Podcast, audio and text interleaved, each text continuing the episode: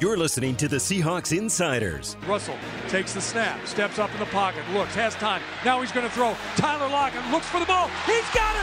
Touchdown, Seahawks! Getting you ready for Seahawks football every Sunday. The handoff inside to Carson starts up the middle, now bounces it across the line. He's in. Touchdown, Seahawks! Powered by Seahawks.com.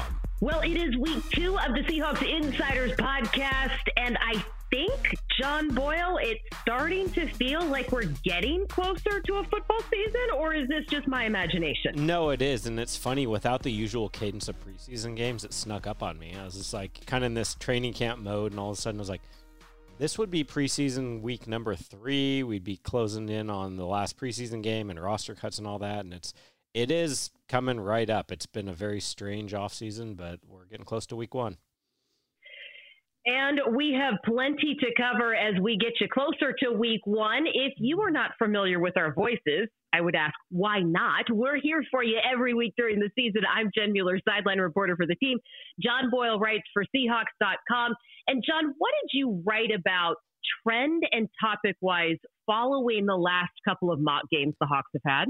It's funny because it was very different trend the two mock games. It, for a while, we've been talking about the defense really looking good in practice, but then that first mock game, the offense, both Russell Wilson and Geno Smith just moved the ball down the field, and particularly Geno Smith doing that against the starting defense was kind of eye opening. But defense really had its way when you talk about the starters. They were great in this past mock game. The the backup offenses couldn't get anything going. We saw the two takeaways from Marquise Blair. And really, kind of the, the biggest thing in camp for me has been how much better the defense looks, which was a huge focus in the offseason after they were 26 in total defense last year.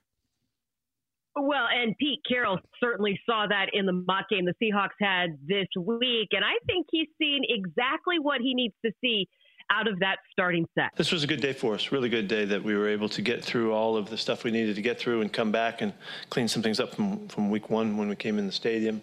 Felt like we had pretty good rhythm, you know, with the looking for the rhythm between sequences and plays and changing from offense to defense and all that and the kicking game stuff. Brian Schneider and, and uh, and Larry Izzo did a really good job to handle that thing today. So that was really well done.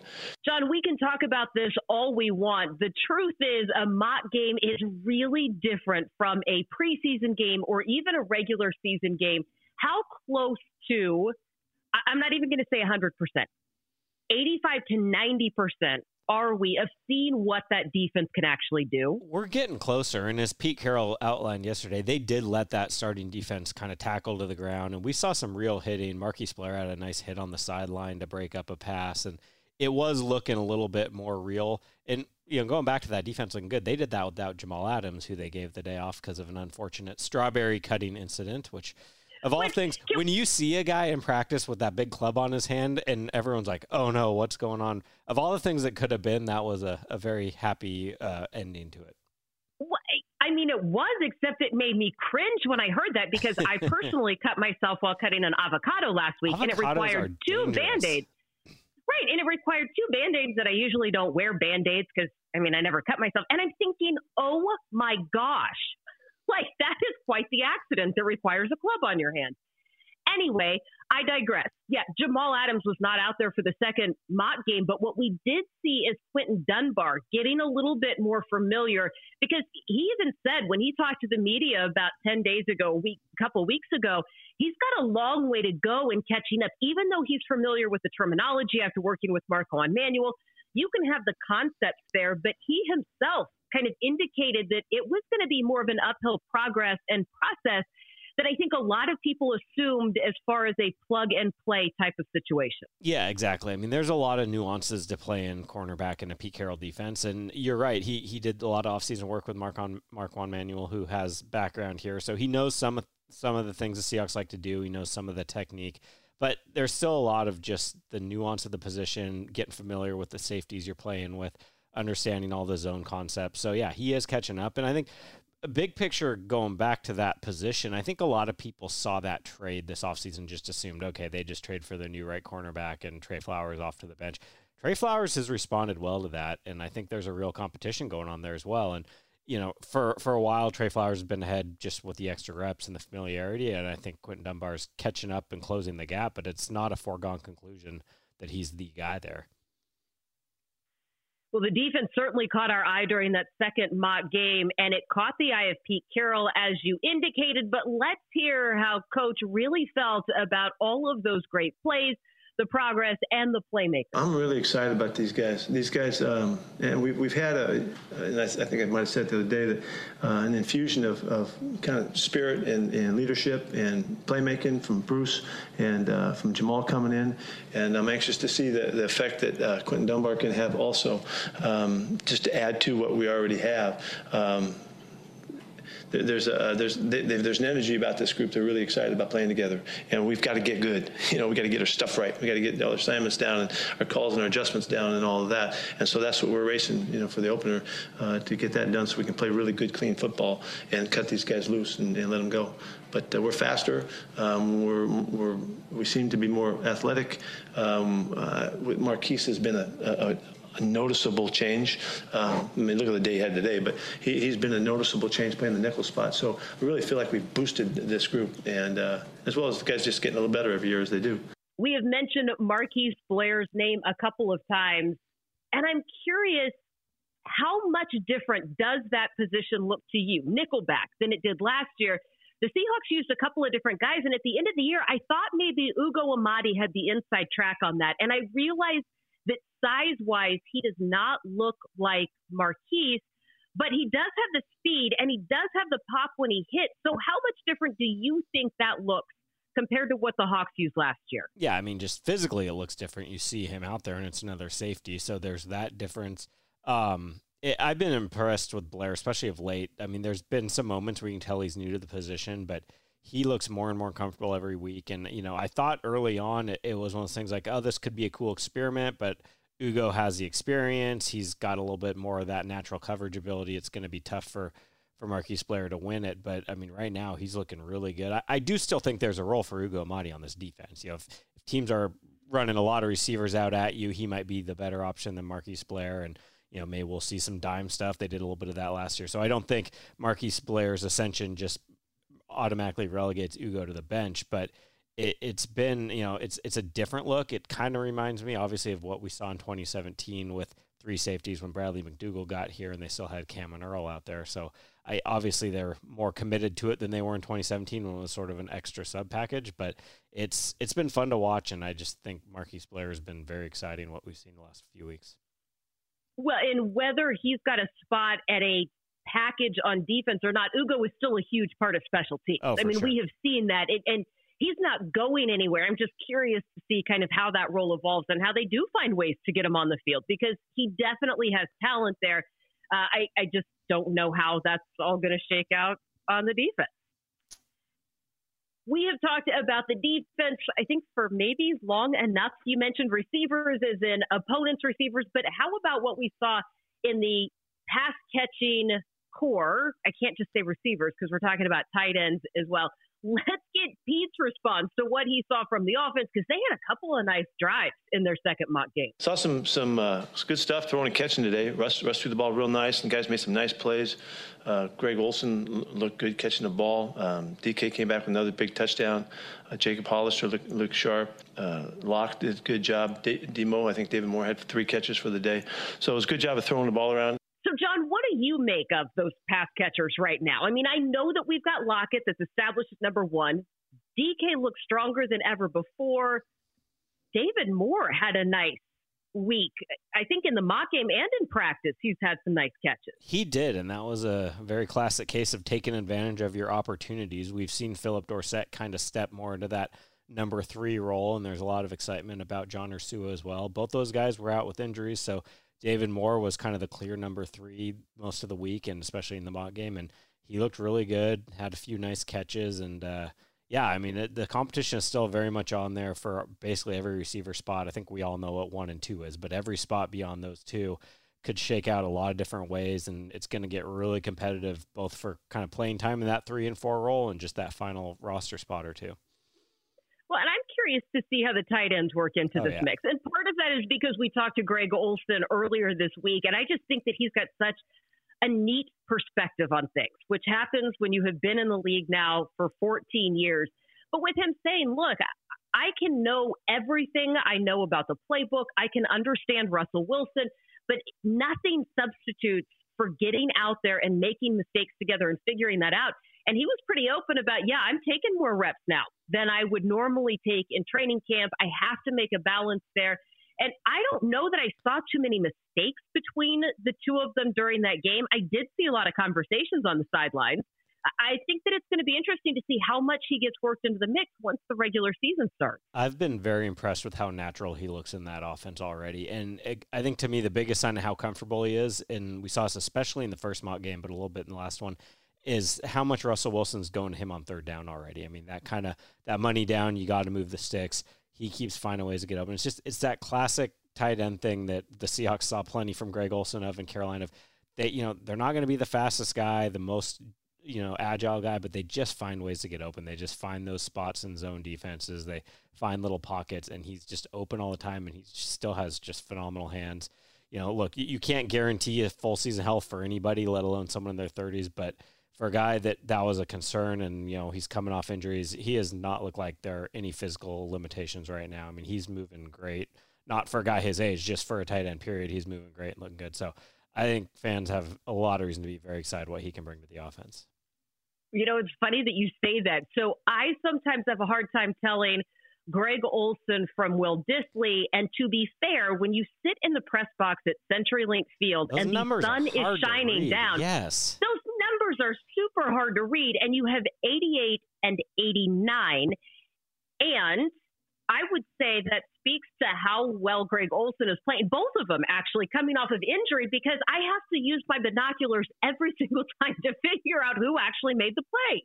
Yeah, that sun angle on those numbers. I I could not help Freddie Swain's number to save my life when he was returning kickoffs, but I was just guessing. So um, it's it's tough in the but you're right. I mean, they both look great. You would not guess um, you know, Greg Olsen's his age and you wouldn't guess Will Dissly's coming off the injuries he is and it's that position group. I mean, those two are those two are obviously going to be very big parts of the offense, but then the depth is really impressive. I mean, all the way down the line, as as Shoddy mentioned, all the way down to the undrafted guys like Mabry and then you know Luke Willson, a vet who's played a ton of football.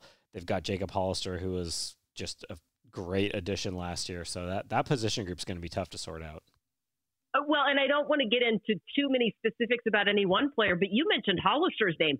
That was one of the names that did not get mentioned in a conversation earlier this week about tight ends. And then I went out to watch practice and I'm like, oh my gosh, how could I forget about Jacob Hollister? He had some fantastic games, and yet I don't know where he fits if Greg Olsen and Will Dissly are help are, are healthy and continuing to be on the field, there's got to be a role for him, right? I think. I mean, so. am I? Uh, no, I mean, am I just playing favorites here? I would think so. I mean, look, if if you're the third re- or the third tight end, you're not gonna necessarily see a ton of playing time, but he is a little different than those guys. Is you know probably a little more athletic at, at a younger age than Greg Olsen and um, you know, more of a true pass catcher than Will Dissly is. So I think there's definitely still a role for him that way. But um, the biggest thing is just the depth you have there. Of you obviously hope everyone gets through the season healthy, but you just you can't be guaranteed that, and we've seen that at that position in particular. So you're going to have a ton of good options if you need them beyond those top two. Okay, before I switch gears and I get into that running game and what we've seen from Carlos Hyde, I do want to mention that two minute drill to end the first half of that mock game, 88 yards in five plays, all of them Russell Wilson passes. What did we learn from that drive? I don't know if we really learned anything. We just saw something he's been great at his whole career, and that's why. I mean, a, a big debate, if, obviously amongst fans, is you know, do you go more up tempo? Russell Wilson's hinted it; he likes playing that style. They're not going to do that all game long. It's not necessarily sustainable, but they're really good at it when they do. And that was that was, as you said, a, just a very efficient, just boom, boom, boom down the field, and I don't think we learned as much as it just reaffirmed that Russell Wilson is really freaking good. It was fun though. That's some great analysis there for the fans. I mean, you can't find great. that That's everywhere. Not what I was hoping for. But what were you? sure, what were you getting at, Jen? with that. What What did I miss? I just, no, I just.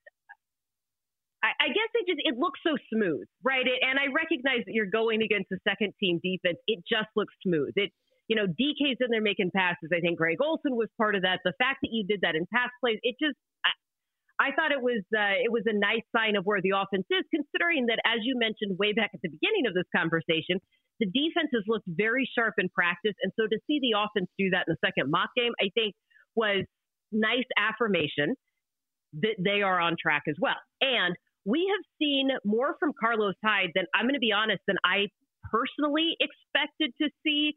And Pete Carroll was singing his praises too.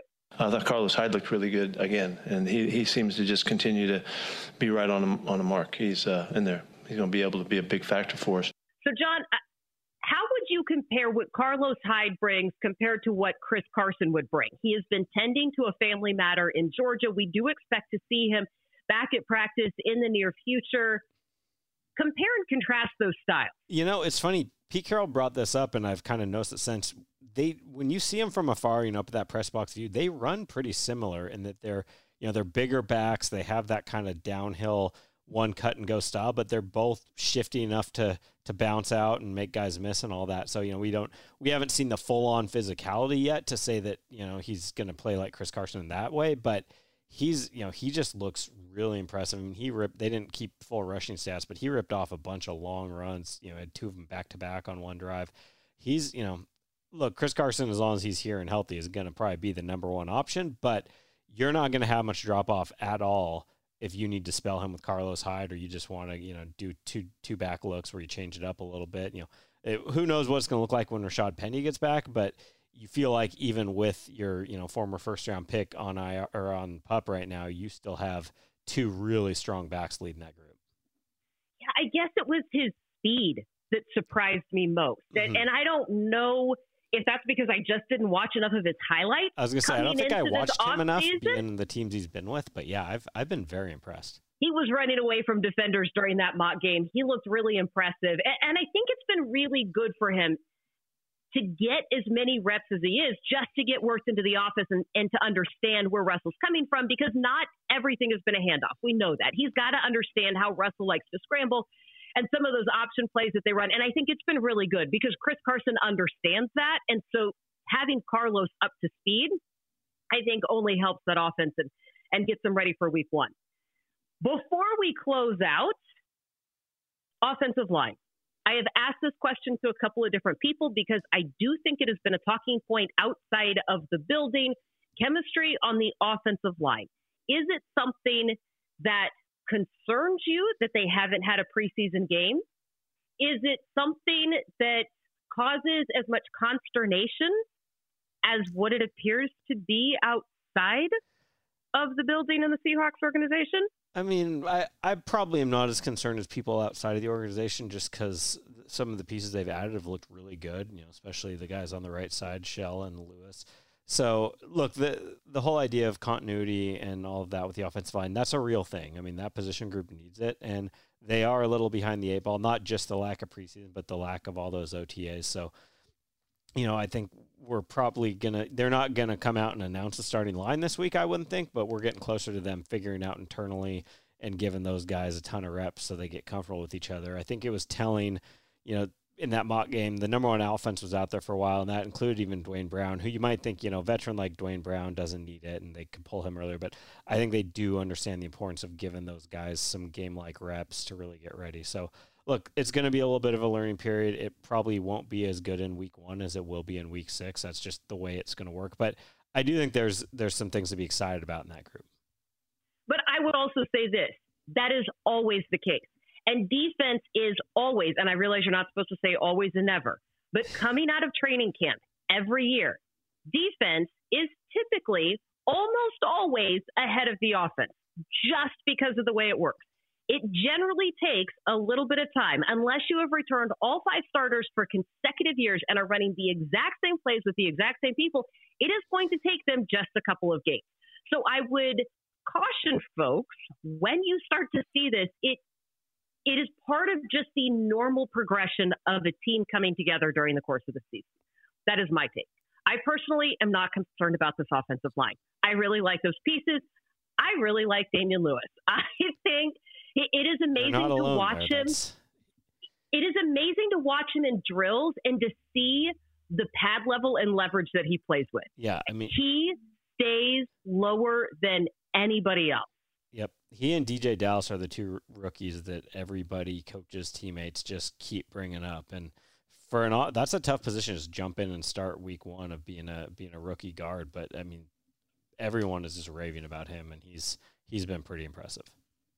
It'll be fun to see him in a real game. As we wrap up here, what are the things you are looking for in the next week from the team? There's another mock game that is scheduled so that they can continue to iron some of these things out. But what else do we need to see as we get closer to that week one matchup against Atlanta? I mean, we just talked about, it, but I, I want to see that offensive line. You know, they get settled on okay, if if whatever their starting five is, get settled on it and really get get going with that group and be ready. And then I'll just take it over the other side of the ball or the other side of the trenches of, you know, is that defensive line? I, I like the pieces they've added and I like what we've seen from Benson Mayowa and Bruce Irvin, but you know, are they really going to elevate that pass rush the way the Seahawks hope they are? And if they do, I, I think the defense. I mean, obviously Jamal Adams is the big. You know, everybody's excited about him for good reason. But what could really make the biggest difference for that defense is just getting some more consistent pressure. And if we start seeing that, I, I think this defense can be really, really. Yeah, I think they definitely have some good building blocks to work from as they get closer to week one, which is really not that far away, which means that you should join us again next week for another edition of the Seahawks Insiders podcast as we get you ready with everything that we are seeing in practice and mock games. We can give you the pulse of the Seahawks going into the 2020 regular season. That'll do it for us this week. We'll see you next time.